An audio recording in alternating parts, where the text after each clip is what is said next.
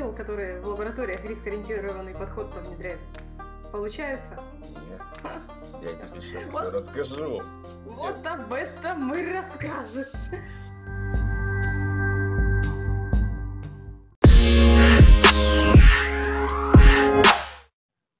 Привет, Олесь.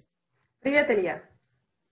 Сегодня с нами э, Олеся Николаевна Быкова, технический эксперт Росаккредитации и... И Илья Владимирович Носков, эксперт по аккредитации, Росаккредитации и технический эксперт. Сегодня мы попробуем еще одну тему поднять. Тема будет очень интересная. Какая тема там у нас сегодня? Ну, ладно, ты знаешь. Но на самом деле тема у нас сегодня риск-ориентированный подход. Его внедрение в лабораториях, э, практика, как этот риск-ориентированный подход сейчас делается. И немножко, немножко, возможно, полезной информации. Отличная Я... тема, спасибо большое, потому что она, она знаешь, почему э, интересная? Потому что она, не все ее понимают. Вот если когда все ее поймут, это будет вообще очень просто как бы понятная тема. Но сейчас она очень интересна тем, что она есть тут э, какие-то изюминки, какие-то э, недосказанность. Вот об этом я и хотел с тобой поговорить. Отлично, что ты ее предложила, эту тему. Поехали? Поехали. Смотри, я расскажу с самого начала. Я люблю рассказывать с самого начала, откуда все берется. Вот откуда взялся риск-ориентированный подход в системах качества. Дело в том, что у нас стандарты систем качества, они несколько эволюционируют. Но эволюционируют не сразу. То есть, скажем, сначала особо ответственные, особо интересные, особо сложные отрасли прошли путь эм, рискоориентированного сначала мышления, потом внедрения именно уже риск-менеджмента, посмотрели на это и решили, что, слушай, неплохая история, само это риск-ориентированное мышление, либо э, риск-менеджмент. И стандарт 17025 э, в новом издании, он воспринял эту новинку. Э, хотя для, скажем, для лаборатории это новинка, для всего остального мира это уже известный выполняемый этап. Я назову отрасли, это как подсказка для тех, для лабораторий, кто нас слушает. Если ваши друзья, ваши коллеги работают в этих отраслях, спросите их о рисках, потому что они уже прошли этот путь. И значит, рискоориентированные мышление и менеджмент уже внедрены в авиации, уже внедрены в нефтянке, уже внедрены в тех отраслях, которые связаны с авиаспейсом, с космосом, с опасными объектами, в том числе и на самом деле военно-промышленный комплекс там тоже есть. А, но смысл. Вот, вот когда у нас в лабораториях пришла это новый стандарт, новое видение, что мы будем делать рискоориентированное мышление, мышление, я спросила у моего коллеги, вот точно так же, а, что это такое, зачем оно нужно. Мне, мне ответили очень просто. Сертифицированный аудитор это был. Это был очень опытный человек, так он мне сказал очень просто. Слушай, у нас были предупреждающие действия в системах качества. Но ты понимаешь, предупреждающие действия очень негибкий механизм. И чем он плох? Вот мы говорим, давайте будем разрабатывать предупреждающие действия, мы выкатываем список этих действий, иногда фантазируя, выбирая их или из э, собственных э, мыслей, или из имеющейся статистики. И понимаешь, мы должны их все эти предупреждающие действия выполнять. То есть, ну, мы придумывали, вот э, даже отсутствие, скажем так, э, ведра поломойного у уборщицы э, мы могли тоже бы предусмотреть этими э, предупреждающими действиями. Но это же неэффективно. Вот честно согласись, это неэффективно, потому что все, весь объем этих предупреждающих действий, которые мы можем себе представить, нам его совершенно не нужно исполнять. Совершенно не нужно, что это такое. Знаешь, закон Парета есть. 80 на 20. Так вот, 80% ненужной информации, из всей информации, всех предупреждающих действий, только 20% дают 80% вклада вот в это возможное, возможное ухудшение ситуации. Другими словами, не все 100% предупреждающие действия имеют смысл. Нужно сделать только 20, чтобы достичь 80% эффекта от вообще всего пула этих предупреждающих действий. Так вот, Разумные люди подумали об этом и сказали, что, слушай, ну действительно это странно. Странно, неэффективно, давайте мы внедрим нормальный подход. Риск-менеджмент – это переход вот из этих предупреждающих действий, это все разумно, реально и нормально, но это переход от предупреждающих действий к управлению именно тем, что наиболее критично для вашей лаборатории. Ну, той опасности, которой, скажем, ваша лаборатория в наибольшей степени может быть, как это сказать, подвержена. Вот, к примеру, вот, к примеру, у нас один эталон, он у нас один, он у нас единственный, на нем завязана вся наша область. Вот он наш, наш большой риск. То есть у нас выходит из строя эталон, у нас выходит из строя сотрудник, который умеет с этим эталоном обращаться, и все, мы нашу деятельность лабораторную прекращаем до момента выздоровления, либо до момента починки эталона, а либо вообще сворачиваем. Вот такие события, вот такими событиями лаборатория должна управлять. На это нацелен наш стандарт. Я правильно понимаю, что это э, применительно в большей степени именно к лабораторной деятельности, а не в целом к деятельности организации? Как ты считаешь? Слушай, я думаю, что это и к деятельности организации тоже. Э, у нас живет система качества. Система качества объемлет все. Другое дело, что, конечно, мы когда маленькая лаборатория, мы написали сами себе руководство по качеству, э, конечно, мы будем ориентироваться в большей степени на наши маленькие лабораторные, наши неприятности. Однако, если у нас в компании, скажем, мы большая компания, уже внедрен этот риск-менеджмент, есть специальное подразделение. Ну, говорится, мы приходим в гости, присоседиваемся, говорим, что наши риски, у нас мало рисков, но возьмите их, пожалуйста, в, наше, в ваше управление. А, я бы сказала, что это для всей компании. Это, мне кажется, это хорошая тема. Когда мы в рамках всей компании будем управлять рисками. Вот еще один пример. Хочешь? Смотри, Uh-huh. У нас, например, лаборатория, мой любимый пример, лаборатория располагается, ну, например, в помещении, которое съемное, арендуем мы там. Uh-huh. Скажем, в большом, на большом, скажем, промышленном предприятии, ну, у нас там есть проходная и все дела. И вот смотри, какой риск. А, например, наши сотрудники не смогут появиться в лаборатории, дойти до лаборатории, потому что, скажем, на предприятии возникло какое-то ЧП, все перекрыли, а мы кто? Мы арендаторы. Uh-huh. Это, видишь, оно касается, на самом деле, и предприятия тоже. И вот смотри, мне кажется, преимущество вот у рискоориентированного мышления перед, перед предупреждающими действиями весьма неплохое. Весьма неплохое. Вот если ты меня спросишь про документацию, а вообще для... да. очень сложно вообще управлять вот этими рисками, документировать. И вообще большой объем информации необходимо проработать. Как считаешь? Слушай, Ты занимаешься этим? Я, я занимаюсь, я делаю э, документацию для лаборатории именно в части рискоориентированного мышления. А подчеркну, кстати, мышление отличается от риск-менеджмента. Вот на риск-менеджмент нам нужен объем документации, который оговаривается в специальных стандартах. Кстати, есть ГОСТы на тему Э, риск-менеджмента. Но у нас рискоориентированное мышление настолько учат заниматься рисками, а я имею в виду организация ИСО, настолько учат этому. И поэтому здесь нам достаточно, знаете, так первый раз приблизиться, э, потрогать, что такое эти риски и понять, что нам с ними делать. То есть не кидаться вот так вот, давайте найдем все риски нашей лаборатории, все возможные риски нашей лаборатории, составим 500-страничный реестр и будем управлять по правилам риск-менеджмента. Так можно, но это неэффективно и вообще зачем? Наша лаборатория. Вот смотри, я когда делала документацию э, для заказчиков в части риска, у меня это обычно не очень большая история. Это инструкция, либо, руководство, либо раздел руководства по качеству, небольшая инструкция, как эти риски находить, что мы за них считаем и что, с нами, что нам с этими рисками делать. Ну вот в трех словах. Мы нашли риск, мы подумали, а что будет.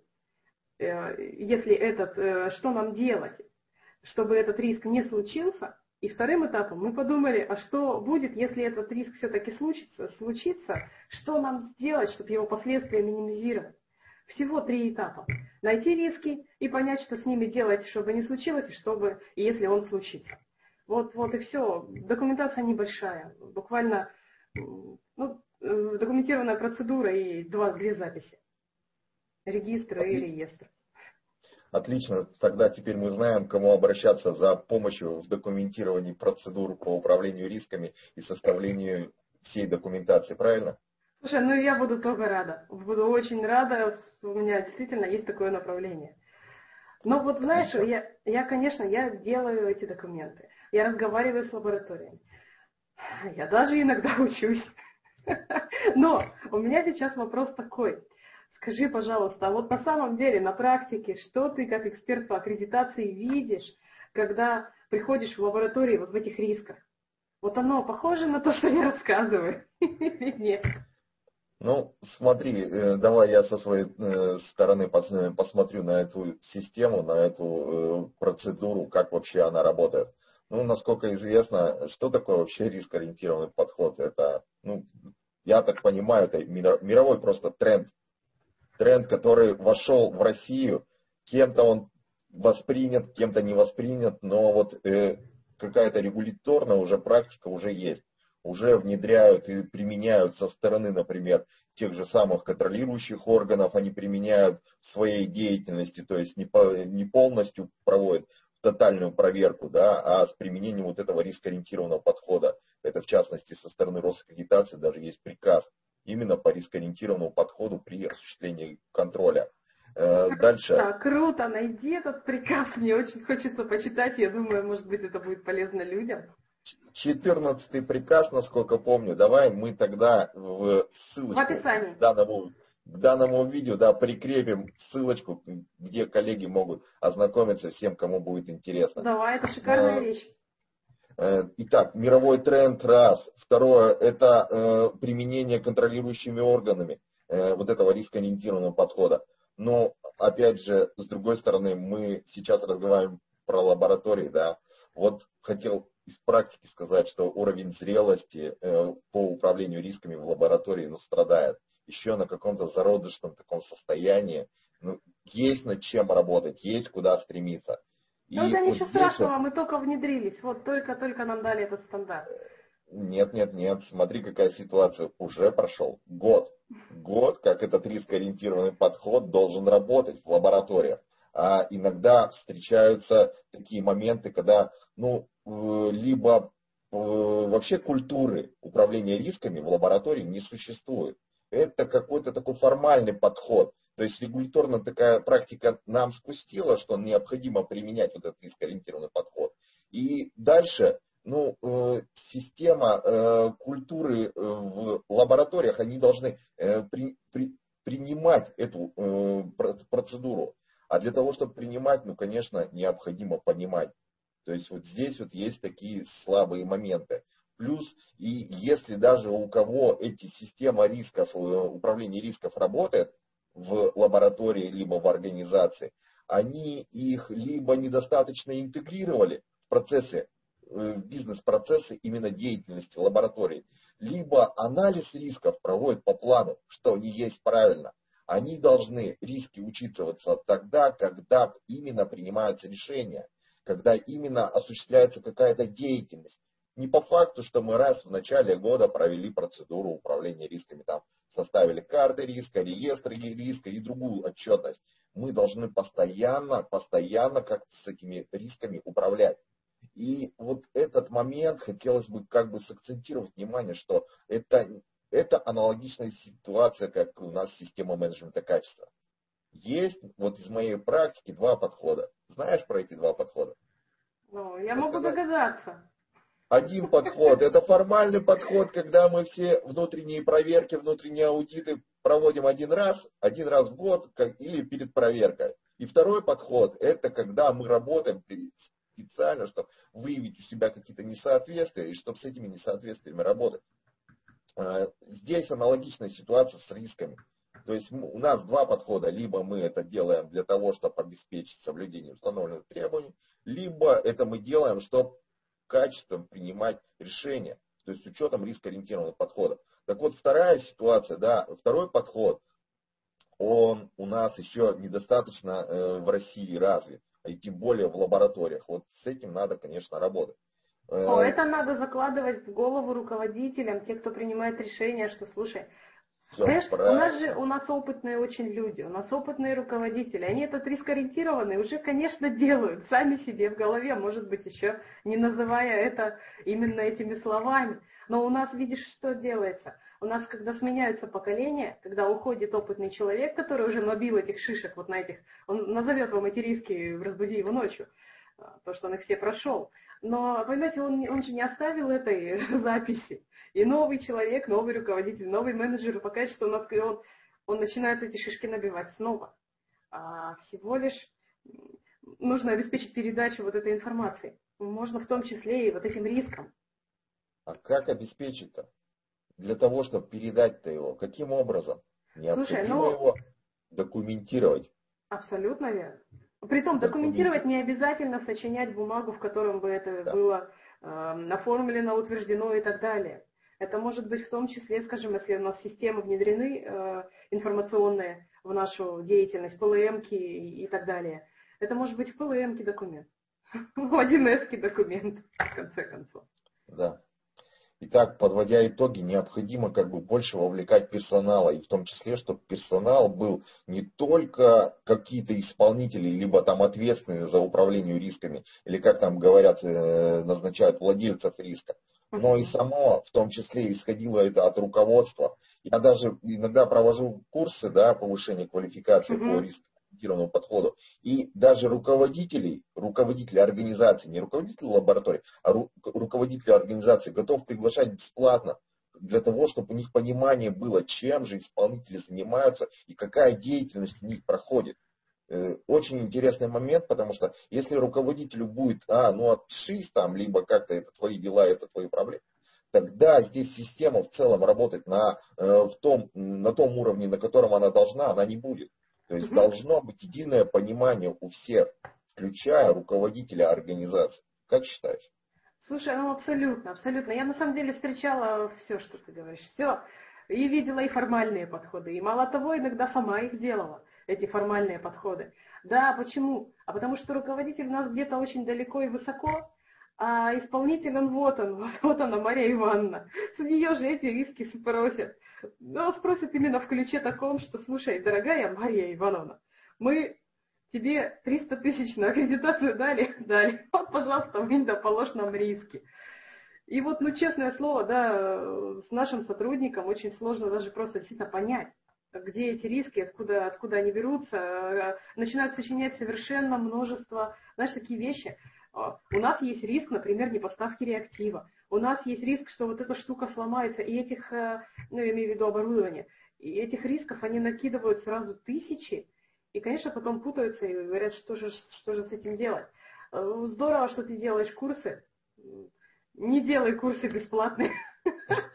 Для руководителей я все-таки делаю именно организации, потому что им хотя бы вот как-то вот э, поднимать их компетенцию по этому вопросу.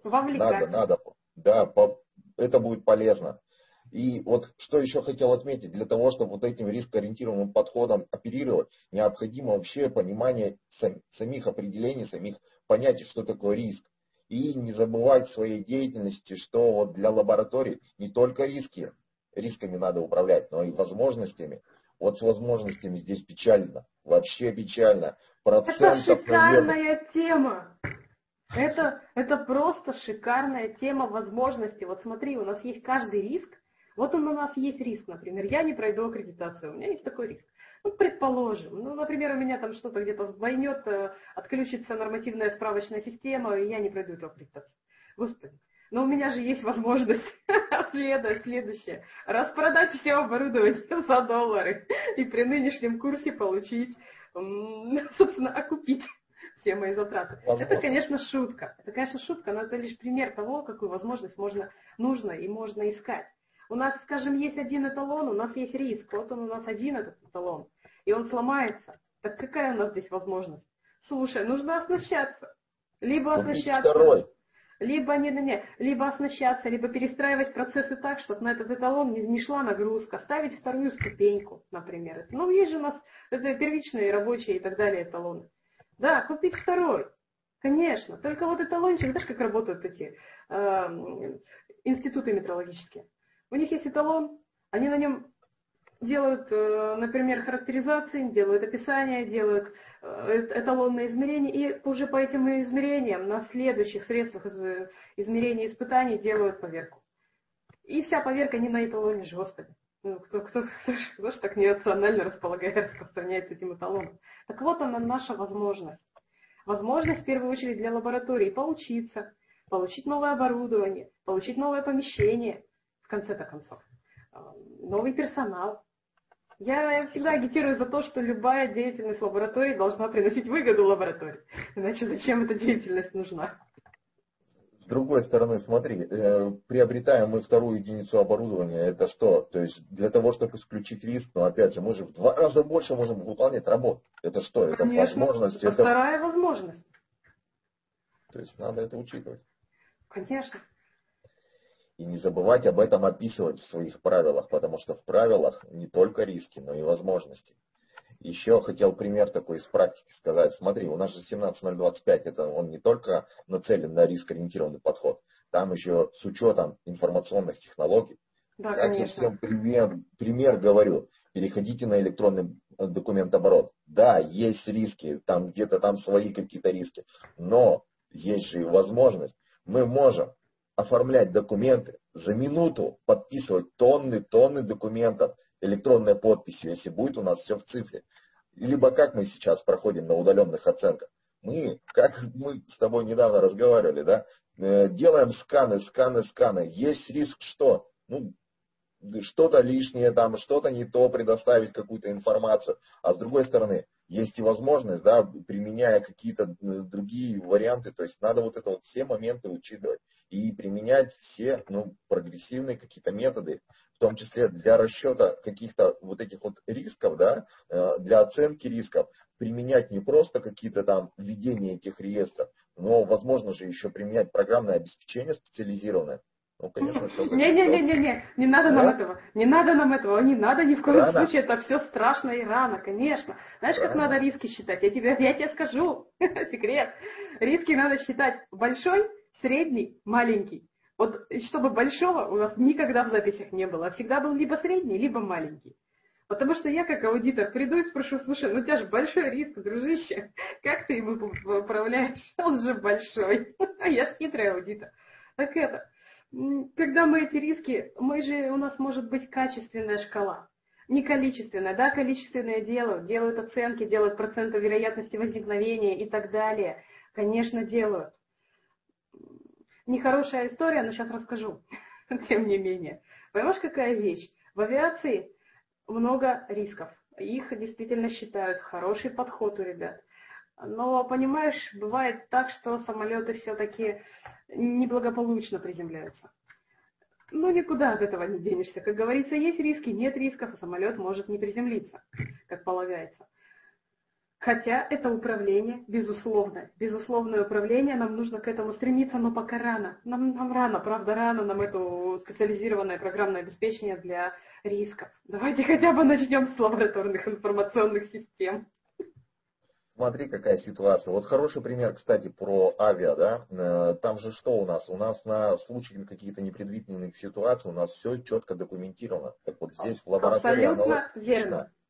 Должно быть на каждую процедуру, на каждый любой риск, э, э, так сказать, рисковую ситуацию, да, должно быть проработан алгоритм, как действовать в данной ситуации. То есть какие решения, какие последствия. То есть вот это все прорабатывается. Кому звонить, Надо... кому писать, конечно. Потому что, а для чего делается? Чтобы у тебя с обычного сотрудника, который случайно оказался на этом месте, когда рисковая ситуация возникла, чтобы с него в конце концов эту ответственность не на его голову складывать, а чтобы он действовал по нужному алгоритму, который специальные люди умные проработали, проделали проверили. Ну, это же важно, конечно.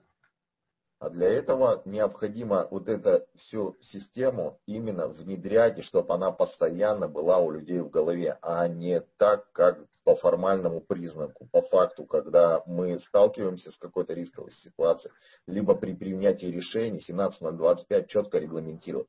То есть, если делаются какие-то заключения, если четко не определено, да, то необходимо э, принимать решения с учетом рисков. Но об этом, об этом мы по факту ну, не, восп... не вспоминаем. То есть мы это не учитываем в лабораториях. Это, это еще не внедрено на должном уровне. То есть это надо культуру поднимать. А для того, чтобы поднимать культуру, надо с сотрудниками обучение проходить. Не так, что чисто только ответственные, кто за управление рисками ответственны, но и простым сотрудниками, э, с руководителями, с персоналом, который участвует в деятельности. Ну, конечно, конечно, вообще здорово. Видишь, система качества вещь такая, она должна въесться в голову, вложиться в мозг, и только тогда ты начнешь принимать решения, как полагается. Ты будешь читать эти стандарты и говорить, смотри, здесь же все написано нормальным человеческим языком, но почему я этого раньше не сделал? И как говорит нам стандарт 17025, с этими рисками необходимо их э, первоначально планировать, запланировать, а потом какие-то мероприятия проводить. Так вот, из практики, из практики у нас что как происходит? Мы занимаемся планированием, мы предпринимаем действия какие-то, но вот мониторинг рисков, это у нас пока еще печально с лабораториями, даже уже по истечению года, как 17025 в новой редакции, с учетом рисков вступил, но где-то здесь возникают еще из практики пробелы. То есть именно необходимо с этими рисками управлять, то есть проводить какие-то мероприятия, действия. А по факту мы только составляем карты, реестры там, и паспорта, а именно в деятельности должна как-то участвовать эта процедура. Э, знаешь, какие стандарты э, регламентируются, э, регламентировано использовать по 17025? Ну, 31, серия 31 и 3.0. Нет, методика а? не определена. Лаборатория самостоятельно выбирает, какой метод использовать она будет. А, как она да, будет докумен... документировать. А вот как вариант, да, и угу. стандарты 30, серии ISO 31 тысяча, их можно применять. Там много, даже вот э, в этом году э, вступил в силу э, ГОСТ еще один по менеджменту риска, по технологии оценки риска, да, угу. новая версия, новые стандарты. Их можно использовать, но вот так, чтобы вот глобально вот только вот эти вот методы применять, ну, здесь надо, все зависит от лаборатории. У тебя от как? степени практика? зрелости системы качества, да. Все, все верно. Э, самый оптимальный, примитивный вариант это мозговой штурм. Сели, подумали, а потом уже можно применять более такие уже глобальные такие методы, которые применяются. Но все равно э, ими надо управлять и работать с этими мероприятиями проводить по управлению рисками. Ну и не забывать про возможности, как говорил. Вот про возможности забывать нельзя. Ни в коем случае. Слушай, ну, блин, замечательно получилось, мне кажется. Отлично, отлично, спасибо. Так спасибо, что, если, если кто-то, э, кому-то нужна будет помощь по оформлению э, документов по рискам, все Это ко мне. К Олесе Николаевне. А если кому-то по э, обучению нужно, я всегда рад оказать какую-либо посильную помощь. Спасибо, Илья Владимирович, спасибо. Спасибо, Олеся Николаевна. Давай до скорой встречи. У нас э, формат интересный, э, тем для обсуждения очень много. Так что давайте встречаться. Давай. Пока. Пока-пока.